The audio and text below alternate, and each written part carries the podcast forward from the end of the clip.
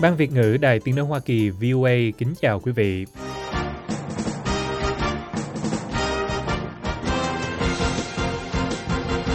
Chúng tôi xin mở đầu chương trình thời sự quốc tế sáng thứ Bảy ngày 10 tháng 2 năm 2024 ở Việt Nam, tức ngày mùng 1 Tết Nguyên đán, với phần lược thuật các tin đáng chú ý. Philippines tập trận chung với Mỹ ở Biển Đông. Ngoài ra, những tin tức khác đáng chú ý bao gồm Ukraine thay tư lệnh quân đội vào giai đoạn đầy khó khăn trong cuộc chiến chống lại Nga. Ngoại trưởng Mỹ rời Trung Đông không đạt được thỏa thuận ngừng bắn Israel-Hamas hoặc thả con tin.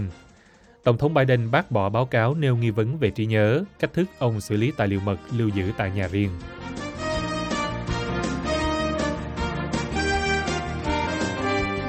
Bây giờ, mời quý vị theo dõi bản tin chi tiết của đài VOA.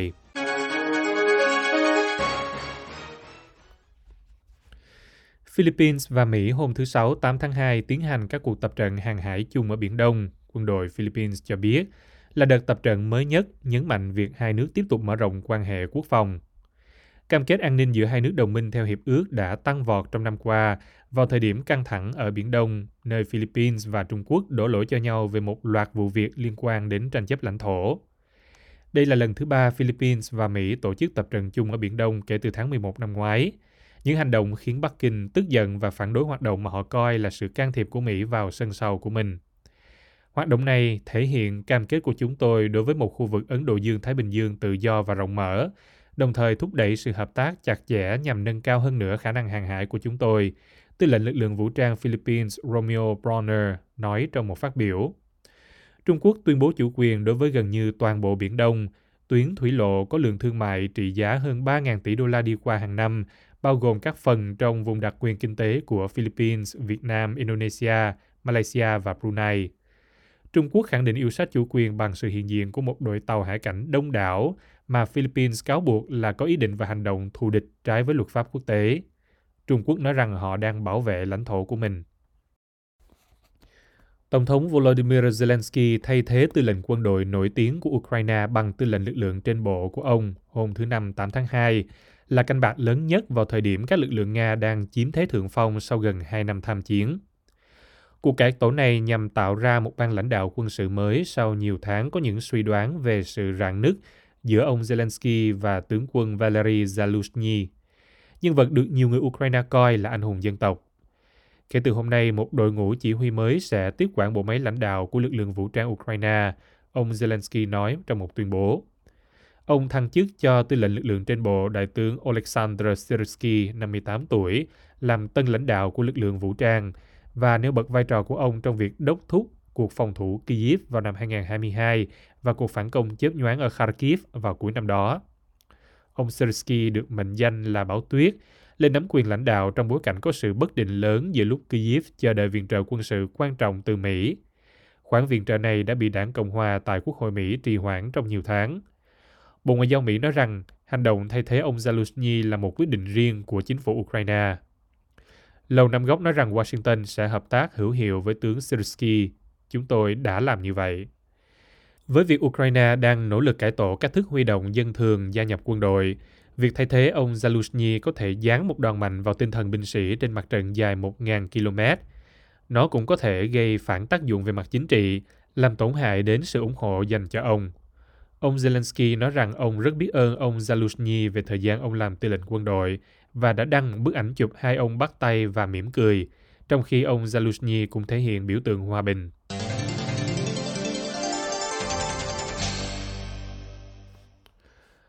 Ngoại trưởng Mỹ Antony Blinken trở về Washington từ Trung Đông hôm 8 tháng 2 mà không đạt được thỏa thuận mới nào về ngừng bắn trong cuộc chiến kéo dài 4 tháng giữa Israel và Hamas ở Gaza hay thả thêm bất cứ con tin nào mà Hamas đang cầm giữ. Ông Blinken và các quan chức Mỹ cho biết họ vẫn lạc quan rằng có thể đạt được mục tiêu ngưng giao tranh và khoảng 100 con tin còn lại được giải thoát. Tuy nhiên, Thủ tướng Benjamin Netanyahu đã chế nhạo kế hoạch của Hamas mà qua đó duy trì sự kiểm soát của Hamas ở giải Gaza là ảo tưởng và cam kết rằng các lực lượng Israel sẽ chiến đấu để giành được chiến thắng tuyệt đối. Ông Blinken kết thúc chuyến đi Trung Đông tới bốn quốc gia bằng cuộc gặp với nội các chiến tranh của ông Netanyahu, bao gồm các cựu chỉ huy quân sự Benny Gantz và Gabi Eisenkot. Nhà ngoại giao hàng đầu của Mỹ cho biết ông sẽ tập trung vào các con tin và mong muốn mãnh liệt rằng cả hai chúng ta đều phải nhìn thấy họ trở về với gia đình. Nhiều việc đang được thực hiện để đạt được mục tiêu đó. Nhưng vào cuối ngày 7 tháng 2, ông Blinken thừa nhận sự khác biệt rõ ràng giữa kế hoạch ngừng bắn do Israel, Mỹ, Qatar và Ai Cập đưa ra, vốn sẽ kéo dài vài tuần và giải phóng con tin. Với kế hoạch của Hamas kêu gọi Israel rút quân khỏi Gaza, chấm dứt hoạt động bắn phá vào Gaza và để Hamas duy trì quyền quản lý lãnh thổ Gaza và xây dựng lại năng lực quân sự của mình. Ông Blinken nói trong một cuộc họp báo, rõ ràng có những thứ mà Hamas phản hồi là hoàn toàn miễn bàn. Tuy nhiên, đồng thời chúng tôi cũng thấy có không gian để tiếp tục theo đuổi một thỏa thuận. Và những điều này luôn mang tính thương lượng, ông nói. Nó không phải là bật công tắc đèn, nó không phải là có hay không, luôn có sự qua lại. Mỹ là đồng minh thân cận nhất của Israel trong cuộc chiến chống lại Hamas sau vụ tấn công của Hamas hôm 7 tháng 10 vào miền nam Israel khiến 1.200 người thiệt mạng. Nhưng ông Netanyahu đã bác bỏ đánh giá của ông Blinken rằng kế hoạch của Hamas ít nhất có thể đóng vai trò là điểm khởi đầu cho các cuộc thảo luận ngừng bắn. Một báo cáo của công tố viên đặc biệt công bố hôm thứ Năm 8 tháng 2 tìm thấy bằng chứng cho thấy Tổng thống Joe Biden đã cố ý lưu lại và chia sẻ thông tin bảo mật khi ông là một công dân bình thường, bao gồm cả về chính sách quân sự và đối ngoại ở Afghanistan. Nhưng báo cáo kết luận rằng các cáo buộc hình sự là không cần thiết. Báo cáo từ công tố viên đặc biệt Robert Hur là kết luận về cuộc điều tra hình sự đã đeo bám nhiệm kỳ tổng thống của ông Biden vào năm ngoái. Ông Hur, cựu công tố viên liên bang phục vụ dưới chính quyền của Tổng thống Donald Trump, được Bộ trưởng Tư pháp Merrick Garland bổ nhiệm làm công tố viên đặc biệt vào tháng 1 năm 2023 sau khi nhân viên của ông Biden phát hiện sơ bộ hồ sơ mật trong không gian văn phòng ở Washington. Các cuộc khám xét tài sản sau đó của FBI, tất cả đều do nhân viên của ông Biden tự nguyện điều phối, đã phát hiện thêm các tài liệu nhạy cảm từ thời ông còn làm phó tổng thống và thượng nghị sĩ. Báo cáo của ông Hur viết rằng nhiều tài liệu được thu hồi tại trung tâm Penn Biden ở Washington, một phần trong ngôi nhà ở bang Delaware của ông Biden, và trong các tài liệu tại thư viện của ông tại Đại học Delaware đã bị lưu lại do nhầm lẫn nhưng đánh giá gây gắt của báo cáo này về việc xử lý các hồ sơ nhạy cảm của chính phủ và những lời mô tả không mấy tốt đẹp về trí nhớ của ông Biden sẽ làm dấy lên những câu hỏi mới về năng lực và tuổi tác của ông, vốn là mối lo ngại sâu sắc nhất của cử tri về việc ông tái tranh cử. Trong bài phát biểu tại Nhà Trắng vào tối ngày 8 tháng 2, ông Biden phủ nhận việc ông chia sẻ thông tin mật không đúng cách và giận dữ chỉ trích ông Hur vì nghi ngờ khả năng trí nhớ của ông, đặc biệt là hồi ức về thời điểm con trai quá cố Bo của ông qua đời vì bệnh ung thư. Tôi không chia sẻ nó với người viết bản thảo của tôi. Ông nói thêm rằng ông không biết tại sao những chiếc hộp chứa tài liệu mật lại ở trong garage nhà mình. Và để đáp lại miêu tả của ông Her về mình, ông Biden khẳng định với các phóng viên rằng trí nhớ của tôi vẫn ổn và nói ông tin rằng mình vẫn là người đủ tiêu chuẩn nhất để làm tổng thống. Cuộc điều tra ông Biden khác với cuộc điều tra của công tố viên đặc biệt Jack Smith về việc cựu Tổng thống Donald Trump xử lý tài liệu mật sau khi rời Nhà Trắng. Đội ngũ của ông Smith đã cản trở nỗ lực của chính phủ để lấy lại chúng. Ông Trump nói rằng ông không làm gì sai.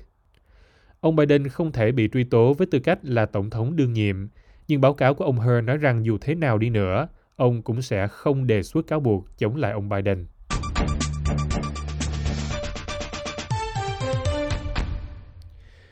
Chương trình thời sự quốc tế thứ Bảy ngày 10 tháng 2 năm 2024, tức ngày mùng 1 Tết Nguyên đán của đài VOA xin được kết thúc tại đây. Mời quý vị theo dõi tin tức được cập nhật thường xuyên trên trang web của Ban Việt ngữ ở địa chỉ voa tiếng việt.com. Cảm ơn quý vị đã lắng nghe và xin hẹn gặp lại quý vị trong chương trình sáng mai trên podcast. Hoàng Long cùng toàn ban Việt ngữ kính chúc quý vị một năm mới an khang, thịnh vượng, vạn sự như ý.